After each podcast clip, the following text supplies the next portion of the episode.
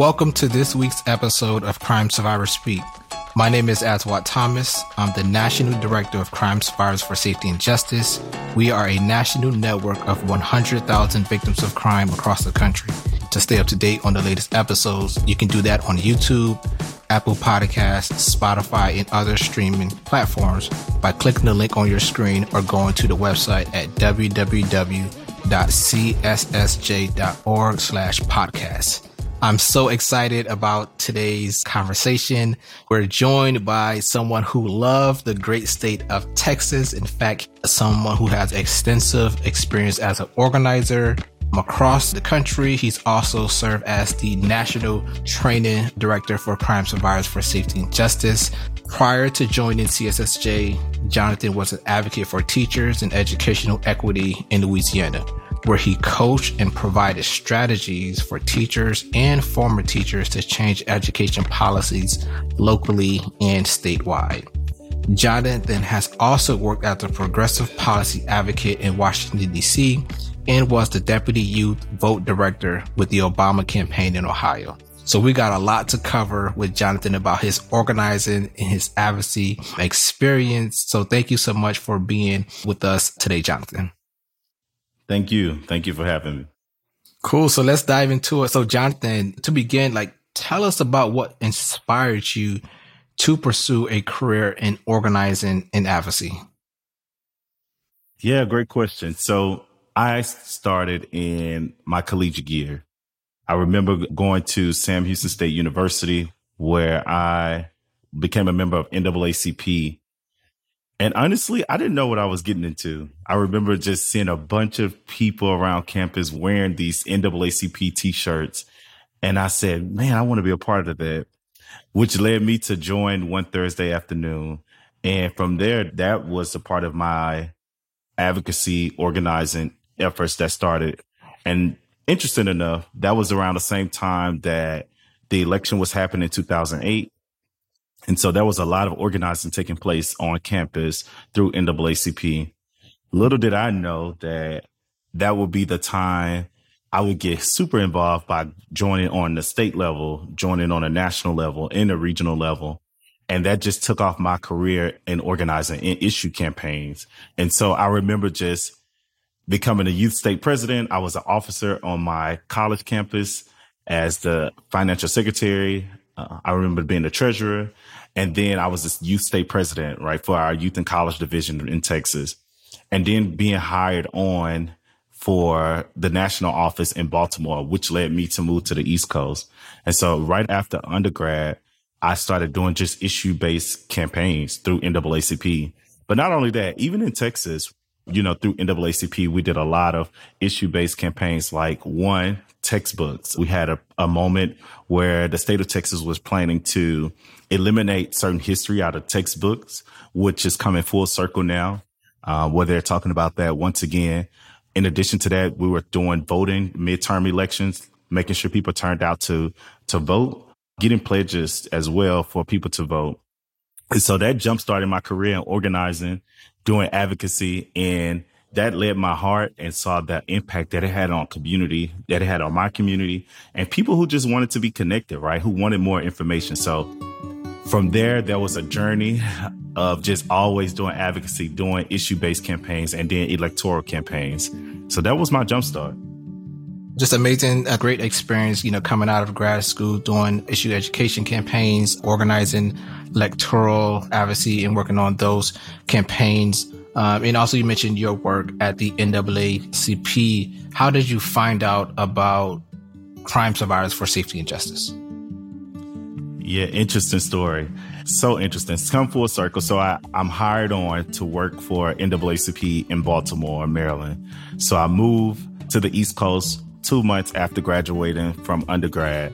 And I remember just walking around the office, just meeting people for the first time and particularly our criminal justice director, which was Robert Rooks. And so I just remember just always trying to see what Robert was doing because my undergrad major was criminal justice. And so meeting Robert, we worked on some campaigns together, particularly our Troy Davis campaign. And that led us to draw closer and work together. Eventually, I kept trying to get into Robert's team. And Robert ended up leaving and moving to California for greater opportunity. And so eight years later, Robert and I connected back at NAACP National Convention in Baltimore, and they had a former staff reception. And I ended up talking to Robert for a little bit, who then started telling me about his work that he was doing and the work that he they were building out with Crime Survivors for Safety and Justice and the Alliance for Safety and Justice. Which, interesting enough, he talked about you as a lot and was sharing like he wanted us to connect. And that was the starting point of our connection. And one day, Robert called and was like, Hey, I want to offer you the job. And that was the start of me getting involved with Crime Survivors for Safety and Justice. And been here now going on five years, October 2nd. Thank you for just one trusting us as an organization to join the team and just like that, that common thread with Robert Rooks. For those of you who don't know Robert Rooks, so Robert Rooks is the co-founder of Crime Survivors for Safety and Justice, also the co-founder of the Alliance for Safety and Justice. And just like Jonathan, I, you know, got my introduction to the organization through Robert Rooks as well. Jonathan, I remember the conversations that you and I had uh, before you were part of the organization. And I remember talking with you about the work and, you know, the question that people ask me, how did I get into the work? And I often share my experience uh, as a survivor. And I remember asking you that question have you ever been a survivor? Have you ever been a victim of a crime? And I think you shared like you haven't thought about that as much, or you may yep. have shared that, you know, maybe I'm not a survivor. But I remember, I think it was probably a few days after you came to that realization that you was a survivor. Can you talk about your experience as a survivor? Yeah. Interesting enough that you asked me that. So you and Robert both asked me that question. I remember just saying, no, I'm not a survivor. When I think about survivors, I thought about SVU, right? Of like watching Law and Order. And so I remember you, you shared just a bunch of material with me via email. And I remember going through the information and reading us and thinking to myself, oh, I am a crime survivor, right? But in my community, that's not often what we call ourselves or how we identify. And I remember just thinking about every incident where I've been a victim of a crime. One starting with me and my best friend walking in our community and just four blocks from our house being robbed, right? Thinking that I was going to die and that this was my parents would find me um, four blocks from my house. Another incident where I was in a barbershop at an even younger age, me and my brother, and two guys were in there. They literally tried to rob the barber. But not only did they try to rob him, they literally shot the gun at him and me sitting there having to be a seven year old trying to identify these individuals to the police, right? But even in those incidents, it never offered any type of services, never thought about me identifying as a crime victim. And so it was those incidents alone where I had experienced those things with the whole array of other crime victim experiences I had experienced in my community. And so those are two that just I remember telling you all about like I actually am a crime victim and never thought to connect the dots. And so those were those moments that connected me to this work um, and that I share in, in my stories each day when I'm connecting with crime victims across the country. Thank you for sharing. At a time, many of us come to that realization of, of being a survivor or, or, even being impacted by trauma. So you joined Crime Survivors for Safety and Justice. You know, our membership have grown over the years that's a testament to your leadership in this work as well. But for the first, what, year or two of you joining us, you've literally traveled the entire country, uh, with me, helping to train survivors, to connect with other members uh, around uh, this work. I'm curious to hear from you. What was that experience like for you of going from doing issue education work, equity education work, uh, voter engagement to now transitioning to organizing uh, survivors? What was that experience like for you traveling the country and, doing this type of organizing uh, with survivors? What are some of the things that you've noticed from talking with survivors across the country? Yeah, let me just say, when we were traveling the country together, I had no idea what I was doing. I could honestly say I just knew that I was coming to learn. I was coming to fly around the country with you and learn as much as I can, right? And I I totally appreciate that whole moment me being able to follow you, listen to what you were doing, and soak it all up. And so I can say today, just seeing how we have built this out, you all's vision has been truly transformational for me. Just thinking about that. And so traveling with you was, it was different. it was in the sense of me like, okay, I'm learning this, but I'm not sure what's going on. But not thinking about we're about to build something massive across the country. And I was in it, I saw it, but I didn't really know at first. But today I can say that I am glad I was a part of the journey. I'm glad I'm here, which is a testament to me staying here this long. I have not been at any job no more than two or two and a half years. For me, it's more so just I love this work. I love what you all vision of what you all have for crime survivors for safety and justice. And I love that we are doing something totally different that most organizations don't do, never seen, most people haven't even seen.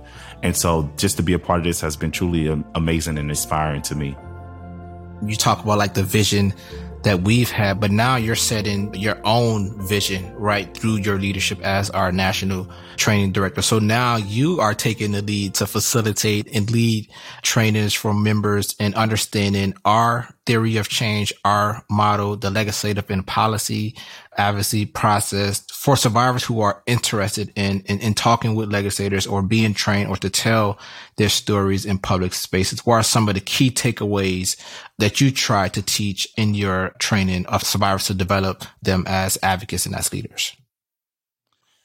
Yeah. Honestly, most of our survivors are leaders within their own community. And so it is not hard to just identify them it's more so of just giving them the tools that they never had, right? And I'm fortunate that we are an organization that have the tools to give people to actually just showcase their leadership that they already had. In addition to that, I think that a lot of people who are introduced to doing advocacy work with us is always amazed, right? They're thinking about safety, public safety totally different now. And so I'm happy that my vision to them is I want to train you on how to advocate, how to talk to legislators, how to just share your story in a way that feels good to you. And so giving them those tools and helping them through that process has been a tremendous, just a tremendous blessing for me. Because oftentimes, as you know, you and I have often shared, like we hear people off all the time say, I've never been to the state capitol which is also can be mind blowing sometimes for me, but also just a humbling experience to know like I have made a change in somebody's life. A place that can be an hour away. They've never been. They've never been to uh, a legislator office in the Capitol. They've never been to the state Capitol. They never see the other people that come there that advocate all the time. So it is a great feeling. I love it which now has turned me to think about what is the division of trainings? Like, how do we take people to the next step and the next level in this process? So once they've gone through our three trainings that we created, like, how do we go to the next level? You said something that is so important for the survivors that we are working with, and majority of them are in those communities that are most harmed by violence, are those same communities that are least supported by the justice system. And many of the survivors who you are training across the country, as you mentioned, never been to the state capital before. Even if that state capital is 10 minutes away, majority of survivors in our network have never been to the capital, especially to advocate for policies around their own experience. So we'd love to hear from you. So you're training survivors in their local communities. You're training them to go to the capital to meet with uh, legislators as well so what, what goes into the process for you of coordinating those legislative visits, of identifying those survivors to speak with legislators and, and what goes through the process of like ensuring that survivors are prepared enough to empower them to tell their stories with, with legislators? You know, I think about a couple of things. Oftentimes in our communities, particularly communities of color, are crime survivors who have experienced harm and repeat harm have no idea like what does that even look like? What to even say? Is there a law that helped me and what I'm dealing with right now? And so in preparing for those, we have to go in and share with people what's even possible first. Cause people have been operating in a space of, I have no idea what to say. I don't even know if there's a law that can help me in what my victimization is. And if it is a law, who do I talk to? And so preparing crime victims for a legislative visits or advocacy training, there's a process where one, I take them through who is your legislators in the community at the state capitol, shall I say. Here's the information of what is possible that we can see past but not only what's possible, how does this affect you in your community, right? As a crime survivor. And oftentimes we see people who are like, wow, I wish I had this when, when I had experienced my victimization. We take it a step further. All right. How do you share your story? Let's practice that because sharing your story is so important, which most legislators have, have never seen or only seen probably one or two or just a certain group of people. And so them sharing their story, oftentimes it's their first time. It's their first time sharing it with another crime survivors but that helps them in the process to understand that I can share my story the best way that feels good to me. And I can share my story with someone who I know can change policy that helps me in my community. So folks are being trained in local communities, trained how to one, knowing who their legislators are, right? And, and who are the people they're going to be meeting with, training them around sharing their story, you know, as they walk into uh, that legislator's office or that hearing. So f- for you in doing this training, like what in your mind is like the ideal outcome of these legislative visits and what are the outcomes that you may want to uh, avoid as well? Yeah. So the ideal outcomes that I, I want people to get is one, feeling safe, right? Feeling safe to share, feeling safe to share their story, feeling safe to go to the Capitol and making sure that legislator heard that person's story, um, but also what they're asking for. That is the biggest thing I push please share your story. But if you don't go in there without an ask, it's you're just meeting just to meet, right? And we want to see change in our communities. So that is my biggest outcome. My other outcome that I don't often say is that I want people to be comfortable to go back without us collectively as an organization. I want them to build their relationship on their own, right? But I also want them to go back and galvanize more and more crime survivors in their community to bring back to say, Hey, we got people who would listen to us at the state capitol, our legislators who we vote in each election and they can change the things that we need in order to make sure our communities are safer. Oftentimes, I'm hoping that they don't go in there and experience a bad legislative meeting or they don't go in there and ask for what they actually want. Those are like my top two things that I hope that a crime survivor never have to experience only because that can make somebody feel like, well, what's the purpose? Why do I come back here? if nothing happens or if this person is not going to listen to me. But oftentimes it can be a thing where people are actually fired up and energized by disrespect and making sure they go out and, and move and organize more crime survivors and, and that has happened before, right? And what you just mentioned, I think people might have the, the best experience in a legislative visits, but you know, the times when they come back and say, I'm more fired up than ever now, yeah. right? I'm, I'm more, I really want to make these changes because of what so many survivors go through of being disrespected, feeling disregard from legislators, from law enforcement, from folks who are in power. And I think when you think about the training that you've been doing over the past few years, just like the impact we've had. So since you've came on board and joined our organization, we've trained thousands of leaders across the country in understanding the legislative process, understanding our model, organizing, storytelling, communication. Even with the COVID pandemic, you've now started to train survivors in understanding Zoom, right? So we've trained like thousands of members across the country and the impact that we've had so far, which I think is a testament to like your leadership has been we've passed over 50 legislative bills. Uh, we've been able to help move about 1.3 billion dollars out of the justice system into more prevention, more mental health, more uh, trauma recovery. We've, in fact, we've launched 40 trauma recovery centers. We've passed just dozens of reforms to remove barriers to victim services and increase access to services and then reforms to help rehabilitate uh, individuals incarcerated and like remove barriers when people are coming home out of the justice system because of like the training, um, because of the, the advocates we've developed, we've seen the impact in legislatures across the country of when survivors' voices are at the center of policy making. That's when we can create safe communities and we can make sure people heal as well. I wanted to touch on two things that you're building uh, for not only our organization, but building for just communities and, and survivors across the country. So uh, you're building this new training curriculum. The tagline that you said is like, we want to build skills. We want to build community. We want to build power, right? for folks who are listening who might be interested in learning how to be a skillful and effective organizer or advocate, what would you say are like some of the guiding principles for mobilizing people towards a, a common goal, like changing the justice system? A lot of that has to do with just listening. Most communities that has been impacted by crime and violence, they start with, with listening. Oftentimes we know crime victims have experienced victimization and no one listened to them. And so to be able to organize those individuals, you have to start by listening. That's what makes a great organizer.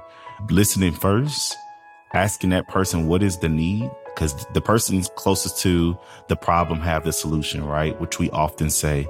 And so through our curriculums that we have, we are developing and have developed at this point a skill of listening, learning how to listen, learning how to organize other individuals through listening. Like how does your listening become your superpower? Not to become that person who does the work for that individual, but allowing those individuals or crime survivors, shall I say, to be the leaders, be their own leader. They have their own story that they want to share. They can organize other crime victims in their community. And so those are some of the skills and some of the power in building community that we say in our tagline of what we're moving towards. You know, my vision now is we have been training people for the past four years.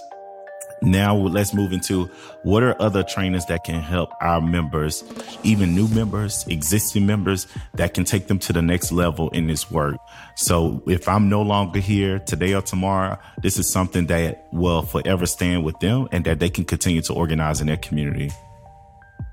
So build a skill, build community and build power is the next evolution of our work at Crime Survivor Safety and Justice into just the training and leadership development that Jonathan um, is leading out there. So if you're interested in joining CSSJ, go to our website right now and become a member. One thing that we do offer as an organization to our members are these free trainings, right? To build those skills, to build a community of survivors and to build power as well. So John, so that's the new curriculum that you're developing, which some will be led by our staff, but also it's a train the trainer model as well. We're going to train leaders to take this curriculum and also train more members to kind of really build that base of survivors and advocates across the country. The second thing that you are also working on, like as our national training director, you work directly not only with our members, but you also work with our staff to help them become more effective advocates. And, and I know you're in a process of developing a new leadership academy training program to help build that new pipeline of leaders who can help win safety priorities in our state. Can you talk a little bit about the leadership academy training and what are your goals for this leadership academy training? I'm glad you asked me because this is one thing I'm super excited about. And just to give background about what is the Leadership Academy and our thought process of what the Leadership Academy is, uh, what it was intended for is we know there's a number of leaders within chapters, our local chapters, who are contributing every day in different ways to make sure the chapter is flowing or functioning better and so what we wanted to do through our leadership academy was, well, what are the skills that this individual may need to make sure we create great gatherings, great meetings? But how do we make sure that this person or these individuals can make sure the chapter keep going if something was to happen or to eventually become the next leader within that chapter? And so I'm excited about that because as you mentioned, we're training the next group of leaders. And what makes me so happy is that as I was talking through the curriculum for the Leadership Academy, we essentially just set it up to where at the end, I won't give too much because I want people to be excited about it when we come to their state. Essentially, we're going to give them some materials and they basically have to create a great chapter meeting or a great gathering right within that chapter and they could be most creative way possible whether that's dancing, singing, however. So I'm giving you some little hints of what we're looking for. But how do they make sure a chapter meeting is so great that people want to come back, that it draw more people to that chapter? Uh, essentially, it's almost like church. Like if you go to church, if your church is dead, people are not going to come. But what are the things that you're putting in place to make sure your leadership is good? That more people want to come to that church each Sunday, right? And so, you know, I go to church often. So that was my my reference to how I'm looking at how our gatherings are becoming more they're building more power, building community, more people are coming. And so those are some of the things that we hope people will get out of the Leadership Academy. And so, yeah, I'm excited about it. That's pretty cool. So not only are we just like training folks to, to go to the Capitol and, and to talk with the media, but also just training people on how to build that community in their local neighborhoods, in their local communities. I think that is so important for so many survivors. You know, we often feel alone. We often feel isolated. I think through our model, like the beauty when survivors come together across victim experiences as well. So excited, excited for you to be kicking off the leadership academy in the state of Florida. That I know you're going to be uh, traveling across the country over these next few months. You're going to go to Texas. You're going to go to California, Michigan, Illinois, Ohio, Pennsylvania. So you're going to be developing these pipeline of leaders in states across the country. Once again, if you are listening today, become a member and the opportunity for you to not only get trained, but potentially one day join this leadership academy, which is a two to three day training. We also will be training people living with past convictions as well as part of this leadership academy, which is a pretty groundbreaking and exciting. Yeah. Can I say something else to that? Of course. You know, what comes to mind is that we do such great work, of course, on staff, but particularly our members who are doing the work each year, going to the Capitol, doing press, talking to media. We want to make sure through these leadership academies that we're building more leaders and they're being able to make sure that that information is disseminated back into community to drive more people back to chapter meetings. Now, thank you for sharing that, Jonathan. And it's all connected, right? It's all connected yeah. and it, it's kind of connected back to like your early experience. And so curious to hear from you, like, what did you learn, you know, from your previous work in politics? And how did it feel to be part of that massive effort, you know, around President Obama's campaign a few years ago? Yeah, that was my first electoral campaign that I had worked on. I was in the in the state of Ohio, and so that was a huge deal, right? Because it was a swing state, and because President Obama had won in 2008, the goal was for him to win again in 2012, and so the pressure was on in the state of Ohio because that was a key state for us, and I'll never forget I didn't know how big the campaign was in Ohio until we had an all statewide meeting in Columbus. We went to the convention center. That's how big it was. And there was almost like a thousand staff alone working in the state of Ohio. That didn't include the volunteers who were knocking doors every day, right? So that that was telling to me like the impact that I was making and all these other individuals was super important. And so it felt good for me because I know I had knocked on a lot of doors. But one thing I really did was, which I'll never forget, towards the end, I was like coordinating transportation with local bus companies or churches who had vans. And literally, people were calling who wanted a ride to the poll. This was before Uber and Lyft was out. And those individuals would call, and I would set up time for these churches or other companies who lended their vehicles to go pick up people and literally take them to the poll that was a huge impact because I went on a ride along with one and just listening to those individuals share why it was so important for them to get out and vote. Uh, why they had to go vote and so happy that we had offered that service. That that was forever lasting in my heart. And so to this day i still have people in ohio particularly cleveland that i'm still connected to on facebook a lot of staff that didn't live in ohio that i'm still connected to. So that was a lasting impact on my life that i'll never forget and that's what it's about. It's about organizing and building leadership. You know, if you are a survivor, if you want to join a community of survivors, uh, you want to potentially go to these amazing trainings uh, that we offer, join us right now. Uh, go to the website at www.cssj.org to become a member and you'll get information about upcoming training opportunities in your area, which could be in person, or we also offer training opportunities online as well. Jonathan, my last question for you before we close today's episode. Um, you think about our chapters, right? You know, there are survivors in that room around different victim experiences, right? There are organizations in that room that work on different issues. And so, you know, how do you inspire large groups of people to work together? And how do you also break through any barriers that might show up? Um, one thing that comes to mind is starting with one on one. We say this over and over. You've drilled this in a lot of our staff It's just a part of organizing. One-on-one meetings changes things. One, because when you can have a one-on-one meeting with someone, you know their why, you know their self-interest, you understand why they're showing up for that work and you can move and navigate around that person without causing tension versus when you don't have those individual conversations you don't know why that person is there. You don't know what moves that person, what's their self interest. And so you're just operating in a space of, I'm going to do what I'm going to do, and they should do what they want to do. When ultimately you both are trying to get to the same goal, you just haven't talked about how the two are organizations or the or individuals of those organizations should work together. And so I often say for large groups, it has to start with a sit down of what's our why? Why are you here? Why are you doing this work? Because then it humanizes the other person on both sides, right? You understand why they show up for this work every day and why they go so hard. So when they do something, you don't see it as a threat, you see it as passion. And oftentimes in our work, I often don't have to say much because the members in that room are going to just do it. I spend most of my time listening. We have members and leaders that show up in a way that oftentimes I don't have to say anything. Um, and just experienced this in a training in Philadelphia. One individual came and she kept saying how she do this work every day, right? She do it every day. You know, who are we? Why we are doing this? And I remember just sitting there and just the members in the room shared their stories, right? We opened up and shared our stories and it literally shifted her whole mood.